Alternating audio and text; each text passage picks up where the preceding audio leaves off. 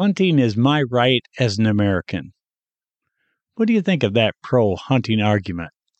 Well, there are many hunters who use that statement hunting is my right as an American. But what does the Bible have to say? Today we'll be looking at that hunting argument.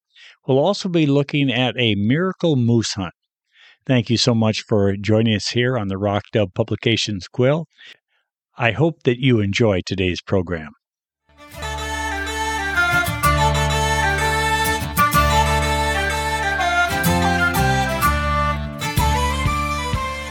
Host has spent decades studying the Bible in the original languages. He holds degrees from the University of Wisconsin, Moody Bible Institute, Asbury Theological Seminary, and Bethel Theological Seminary.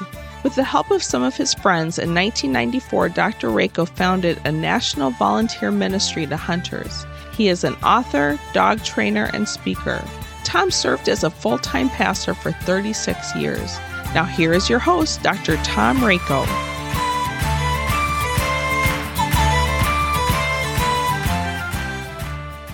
Jack Miner, 1865 to 1944, was known as a pioneer in the banding of ducks and geese in Canada. Nevertheless, he also gave witness to the Lord's supernatural intervention while on a moose hunt. It was November of 1897 when Jack Miner, his brother Ted, and two less experienced woodsmen went on an extended hunt for moose. They had traveled deep into the Canadian wilderness where they set up camp. Early one day, Jack and his brother returned to camp with a backload of moose meat. In the process, they came across tracks in the snow of one of their hunting companions. They observed that their friend had been following a frightened moose. Although this hunter had never been in the woods alone, they reasoned that he would surely know enough to follow his tracks back to camp. But as darkness fell on the snow covered hills, Jack and his brother knew something was wrong.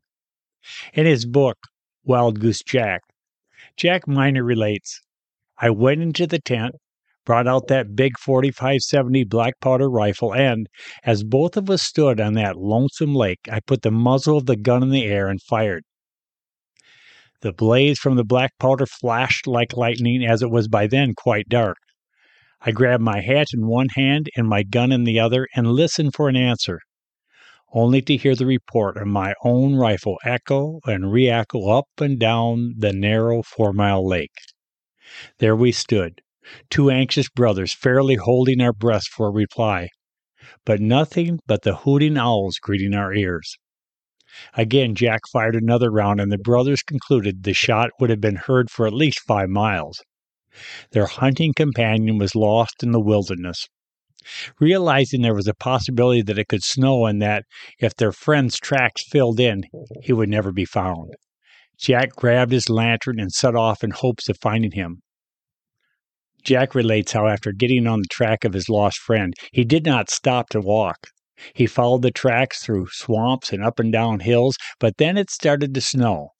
Jack stated, I ran harder than ever, my compass in one hand and the lantern in the other. Soon, because of the snow, he could no longer follow the track. He ran over one or two more hills and shouted as loud as he could, but all he heard was his own echo. He recalled with an aching, troubled heart, I stopped under a big hemlock tree where the snow wasn't falling quite so fast. And there I poured out the whole situation to God Almighty and asked Him for help. Jack recalls. Then, just as I had raised the lantern up to start again, I heard a gun straight south of me in the distance. However, soon Jack began to wonder if it really was a gunshot he had heard. Perhaps it was simply a tree limb that had snapped due to the weight of the snow. After all, the sound came from a totally different direction than he had expected. Jack turned down his lantern to conserve oil and then headed toward what he thought was the gunshot. Each time he came to the top of a hill, he would shout, but there was no response. Finally, he decided to run for about another 15 minutes in the same direction. He then stopped and shouted, and to his great relief, he heard a faint answer. He found his friend wet from wading across a river and covered with snow. Jack remembered that with a trembling voice his friend said, Oh, Jack, I am tired out. I was just getting ready to lie down. Then, in the same voice, he said, I shot my last cartridge about an hour ago. With a great deal of verbal encouragement and even a few not so encouraging words from Jack, hours of walking, the pair of hunters eventually made it back to the camp. Of course, if this lost, half frozen hunter had laid down, he may have never woken up. He would likely have become a victim of hypothermia. Now, do you think it was by chance that Jack heard his hunting companion's last shot? Was it a mere coincidence that Jack Miner stopped for silent prayer to ask God for guidance when he heard the shot? Jack Miner certainly recognized God's perfect providential timing in the search for his lost companion. Reflecting back on the events that transpired, he points out that when his friend fired his last cartridge, I was in silent prayer to God Almighty for guidance. Had I been moving, I would never have heard the report, as he fired from the valley instead of going to the top of the hill. Hence the report was so faint.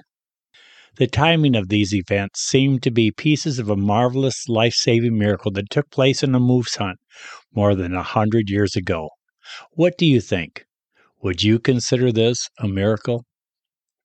Well, when we come back, we're going to be looking at the pro hunting argument hunting is my right as an American. We'll see what the Bible actually has to say about that.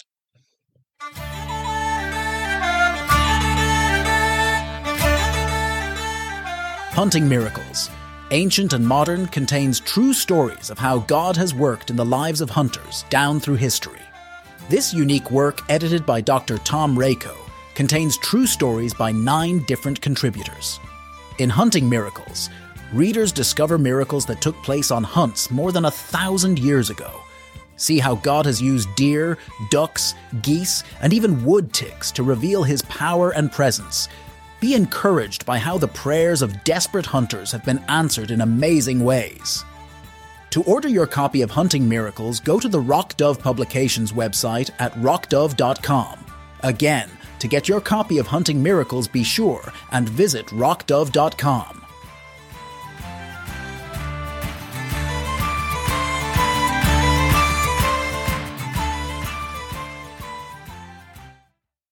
We received this message sent to the Rock Dove Publications website.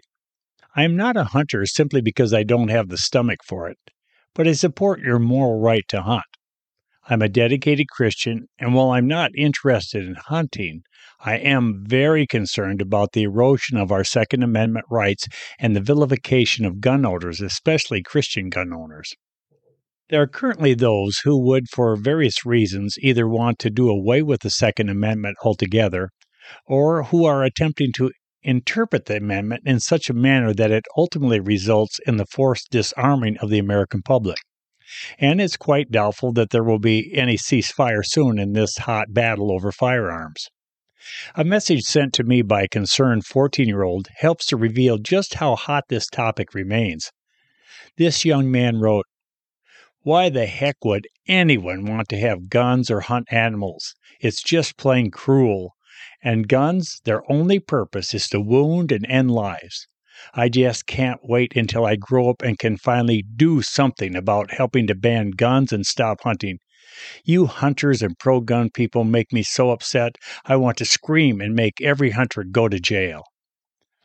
The Second Amendment itself states a well regulated militia being necessary to the security of a free state, the right of the people to keep and bear arms shall not be infringed.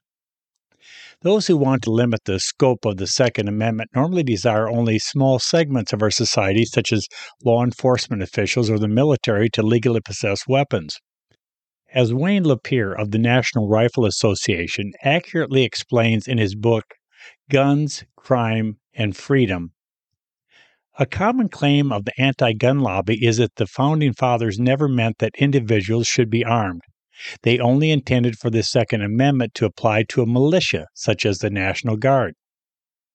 Yet, as LaPierre also clearly points out, such a distorted interpretation violates the repeated usage and documented understanding of the concept rights of the people, as it appears in the Fourth, Ninth, and Tenth Amendments. Now, admittedly, some who try to advance the concept of militia may have noble, although somewhat misguided, desires to stop or help prevent unnecessary violence. Unfortunately, these folks far too frequently focus upon limiting personal freedom rather than upon encouraging the faithful enforcement of laws that restrain criminals and the necessity for individuals in our society to assume personal responsibility. Still, there are evidently others in the animal rights movement who are governed by a different motive. Some members of the anti hunting community see changing the Second Amendment as a means to eventually eradicate the vast majority of hunting altogether. To these individuals, the intended meaning of the Second Amendment is not nearly as important as the goal to try to halt hunting. But animal rights activists are not the only ones guilty of trying to hide behind the Second Amendment. Hunters have also been guilty of supporting the Second Amendment for their own self centered reasons. Sadly, for these, the Second Amendment is a security blanket that exists for the protection of certain hunting privileges rather than for the security of a free state. As a result, we have some hunters who proudly proclaim, Hunting is my right as an American. Those who rely upon this argument do so by directly tying the issue of hunting to the Second Amendment of the U.S. Constitution. Now, there are no doubt important ramifications which deleting or distorting this part of the U.S. Constitution would have upon hunting. Nevertheless, it seems obvious to me that the Second Amendment is really not directly addressing the issue of hunting. In fact, when the Second Amendment was penned, the liberty to hunt was an accepted way of life as well as an important part of contemporary culture. Even a theological or religious association with hunting was also a given. Progressive writer Joe Bageant has clearly recognized what many in his own philosophical camp have failed to see. In his book, Deer Hunting with Jesus, Bageant states The link between Protestant fundamentalism and deer hunting goes back to the colonial times when the restless Presbyterian Scots, along with the English and German Protestant reformers, pushed across America, developing the unique hunting and farming based frontier cultures that sustained them over most of America's history. 200 years later, they have settled down, but they have not quit hunting and they have not quit praying. However, it is important to remember that the historical roots of hunting can actually be traced back thousands of years. There are numerous reliefs and documents which show that extensive hunting in ancient Egypt and Assyria was a common pastime. In the Bible, we even find specific hunting regulations dating back some 3,000 years plus. These regulations spelled out the need for the ancient Israelites and others hunting in the Promised Land to adhere to certain sacred procedures whenever they harvested wildlife that could be eaten. In Leviticus 17:13, the Israelite community was told, any Israelite or any alien living among you who hunts any animal or bird that may be eaten must drain out the blood and cover it with earth. Hundreds of years later, we read that King Solomon's court consumed such things as deer, gazelles, roebucks, and choice fowls. 1 Kings 4:23 on a daily basis. Evidently, there was a noteworthy degree of wild game being hunted in King Solomon's day, which eventually landed on the royal table. The fact is, hunting predates compound bows, aluminum arrows, muskets, and even the U.S. Constitution. Ultimately, the moral freedom for humans to harvest any animal or bird goes back to the days following the Great Flood when the Lord told Noah and his sons, Everything that lives and moves will be food for you. Just as I gave you the green plants, I now give you everything. Genesis 9 3.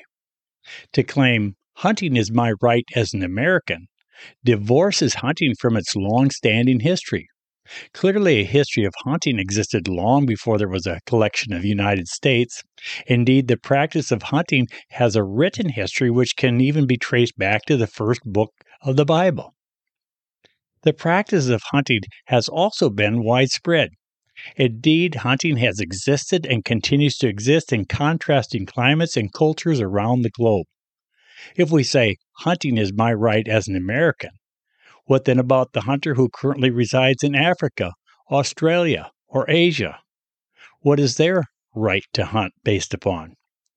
Certainly, this argument, which confines itself to the boundaries of the United States of America, fails to address the morality of hunting, which regularly takes place in distant lands. According to the Bible, U.S. citizens, and in fact all who hunt, regardless of where they live or hunt, have certain responsibilities that pertain directly to their hunting. For example, there is a need to obey game laws as well as various officials who have been placed in positions of authority to ensure that such laws are being kept. Indeed, game laws and law enforcement officials should be viewed as having been established by God. The Apostle Paul wrote to the believers in the city of Rome and charged, Everyone must submit himself to the governing authorities, for there is no authority except that which God has established. The authorities that exist have been established by God. Romans chapter 13, verse 1. Of course, there are times when human laws and governments clearly contradict God's moral law. When this happens, we ought to obey God rather than humans. Yet in most cases, we can fully obey the laws of the land and in so doing also be obeying God. Certainly, from a biblical perspective, conservation officers should be held in honor and looked upon as God's agents who do things like enforce game laws, restrain lawlessness, and ensure civility.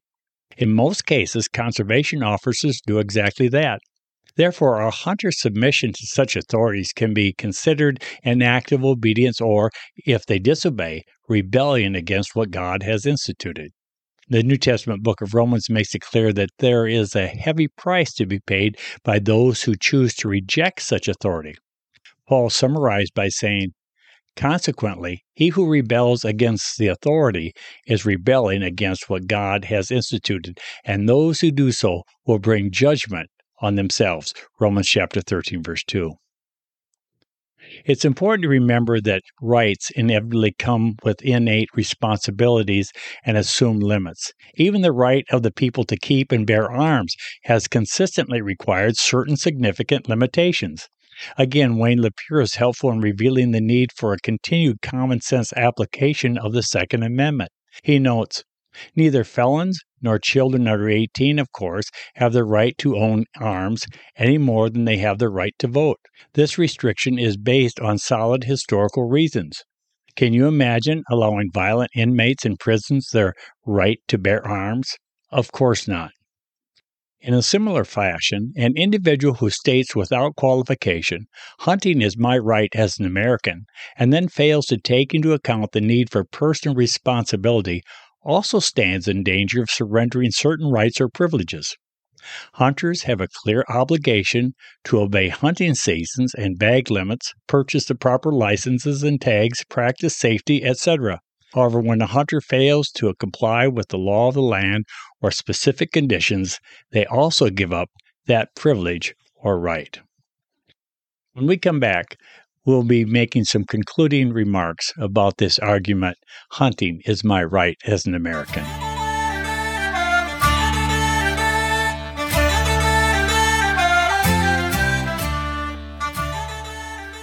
In Hunting Arguments Biblical Responses to a Loaded Issue, Dr. Tom Rakow takes direct aim at some popular but faulty arguments wielded by hunters and animal rights activists alike. This unique work introduces readers to 10 major arguments which are frequently invoked by their users to either condemn or defend hunting. Hunting arguments include such emotional appeals and false premises as, Thou shalt not kill, I eat everything I kill, I could never kill an animal, hunting is my right as an American, Jesus was a vegetarian, and would Jesus shoot Bambi? Each chapter concludes with a set of discussion questions, making it a great resource for group studies. This book will help you to become an expert in knowing what the Bible has to say about hunting. To order your copy of Hunting Arguments, go to the Rock Dove Publications website, rockdove.com. Visit rockdove.com today.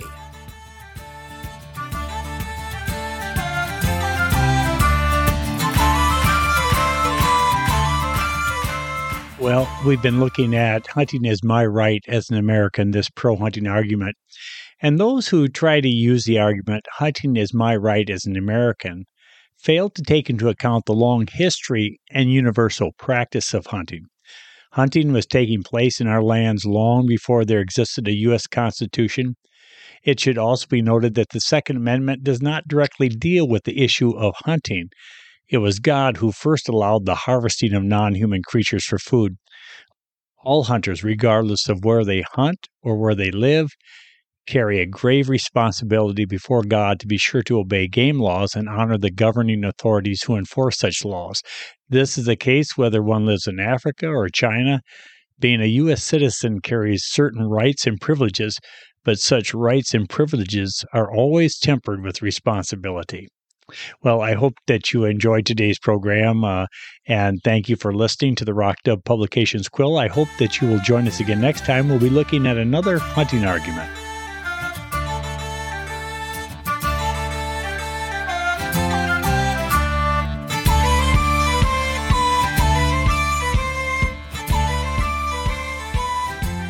You've been listening to the Rock Dove Publications podcast with your host, Dr. Tom Rakow.